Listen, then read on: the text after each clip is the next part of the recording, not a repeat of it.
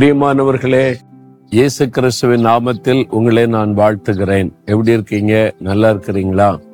வாழ்க்கையே ஒரு போராட்டமாவே இருக்குது. அந்த தினமும் ஆண்டவருடைய வார்த்தை தான் ஆறுதல் படுத்துது. அப்படி சொல்றீங்களா?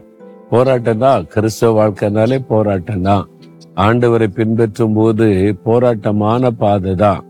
ஆனா இந்த போராட்டத்துல நம்ம பயப்பட தேவையில்லை. ஆண்டவர் நமக்கு துணைன்னு இருக்கிறார்ல அதுதான் நமக்கு பெரிய ஒரு தைரியம்.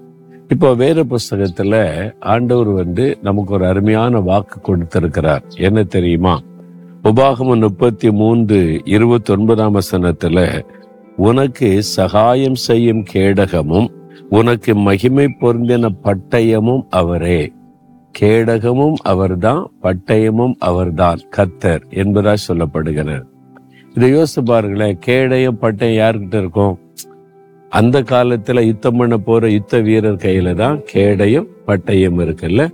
அப்போ யுத்தத்துல நிக்கிறவங்க போராட்ட களத்துல நிக்கிறவங்க நம்ம கூட ஆவிக்குரிய வாழ்க்கையில நிறைய போராட்டங்களை சந்திக்கிறோம். உலகத்துல போராட்டங்களை நம்ம சந்திக்கிறோம். நமக்கு போராட்டம் உண்டு. அப்போ நம்ம யுத்த களத்தில் போராடும் போது நம்முடைய எதிராளியாகிய பிசாசு நமக்கு விரோதமாய் பல போராட்டங்களை கொண்டு வந்து நம்மை தாக்க நினைக்கும் போது முதல்ல நம்ம பாதுகாக்கப்படணும். அதுக்கு தான் கேடகம். யுத்த காலத்துல நிற்கும் போது அந்த போர் வீரர்கள் பாருங்க முதல்ல கேடயத்தை இடது கீழே பிடிச்சிருப்பாங்க. எதிரி தாக்கும் போது கேடயத்தினால தடுத்து கொள்ளுவாங்க.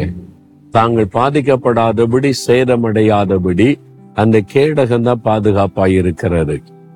ஆண்டவர் நமக்கு பாதுகாப்பாய் இருக்கிறவர். எதிரி நம்மை தாக்கும் போது அவர் கேடகமாய் வந்து அவர் அந்த அடியை வாங்கி கொள்ளுகிறார். அவர் அந்த பாதிப்பை அவர் ஏற்றுக்கொள்ளுகிறார். அப்ப அவர் மேலதான் அடி விழும். அவர் தான் கேடகம். நமக்காக கேடகமாய் பாதுகாப்பா இருக்கிறார். அதுமா மகிமை பொருந்தின பட்டையனா வலது கையில பட்டயம் இருக்கு. அதை வச்சுதான் எதிரியை தாக்குவது எதிரியை வீழ்த்துவது. பட்டயமும் அவர் தானா பாருங்க அப்போ இயேசுவின் நாமத்தில் ஜெபிக்கும் போது அவரே சத்தனுடைய கிரியைகளை அழித்து போடுவார். நம்முடைய எதிரியினுடைய தந்திரங்களை அழித்து போடுவார். என்ன அவர்தான் பட்டயம். அப்ப கேடகமும் அவர்தான் பட்டயமும் அவர்தான். ரொம்ப சந்தோஷம் இல்ல? அப்ப நம்ம எதுக்கு பயப்படணும்? நமக்கு பாதுகாப்பும் அவர்தான். எதிரியை வீழ்த்துகிறவரும் அவர்தான். அவர் நமக்கு கேடகமும் பட்டயமா இருக்கிறார். அதை சொல்லும் போதே ஒரு சந்தோஷம் வந்துருது இல்லை? ஆண்டவர் எனக்கு கேடகமா இருக்கிறார் பட்டயமா இருக்கிறார். சத்தர் என்ன செய்ய முடியும்? தைரியமா சொல்லுங்க. நீங்களும் இன்னைக்கு சொல்லணும் கத்தாவே நீங்க தான் எனக்கு கேடகம். நீங்க தான் எனக்கு மகிமை பொருந்தின பட்டயம். அதனால சத்துரு என்னை மேற்கொள்ள முடியாது. யாரும் என்னை சேதப்படுத்த முடியாது. இந்த போராட்டத்தில் ஜெயிப்பேன்னு தைரியமா சொல்லுங்க. தகப்பனே நீர் எனக்கு கேடகமா இருந்து என்னை பாதுகாக்கிறதற்காய் ஸ்தோத்திரம். மகிமை பொருந்தின பட்டயமா இருந்து எனக்காக யுத்தம் பண்ணி ஜெயம் கொடுக்கிறதற்காக ஸ்தோத்திரம் ஸ்தோத்திரம் ஸ்தோத்திரம்.